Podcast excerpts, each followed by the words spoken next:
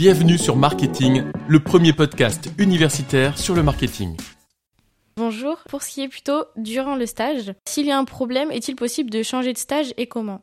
Oui, bien sûr. Alors, on va là encore y aller euh, dans l'ordre, c'est-à-dire que quand vous faites un stage, il y a toujours un encadrement pédagogique, donc un référent, un, prof euh, tuteur. Donc la première chose, si ça ne se passe pas bien, c'est de l'appeler et de vérifier avec lui parce que les choses peuvent s'arranger simplement par un contact du, prof euh, à l'entreprise qui n'a pas forcément compris. Et donc ça, c'est la première étape. On va pas commencer à chercher un autre stage tout de suite. On contacte euh, l'encadrant. Si effectivement, à l'issue de ce premier contact, on s'aperçoit que ça ne fonctionne pas, il est toujours possible de changer de stage. Donc évidemment, ça génère du stress euh, à la fois pour, surtout pour l'étudiant.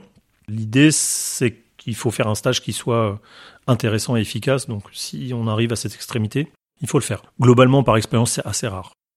Si par exemple je tombe malade durant le stage, que dois-je faire? Alors, ça c'est très important. Euh, dans le cas d'une convention de stage, euh, vous êtes à la fois sous la responsabilité de l'entreprise et de l'organisme de formation, donc en ce qui nous concerne l'IUT.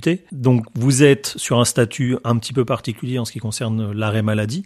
Donc déjà, on voit un médecin, on a un certificat, ça c'est la première chose.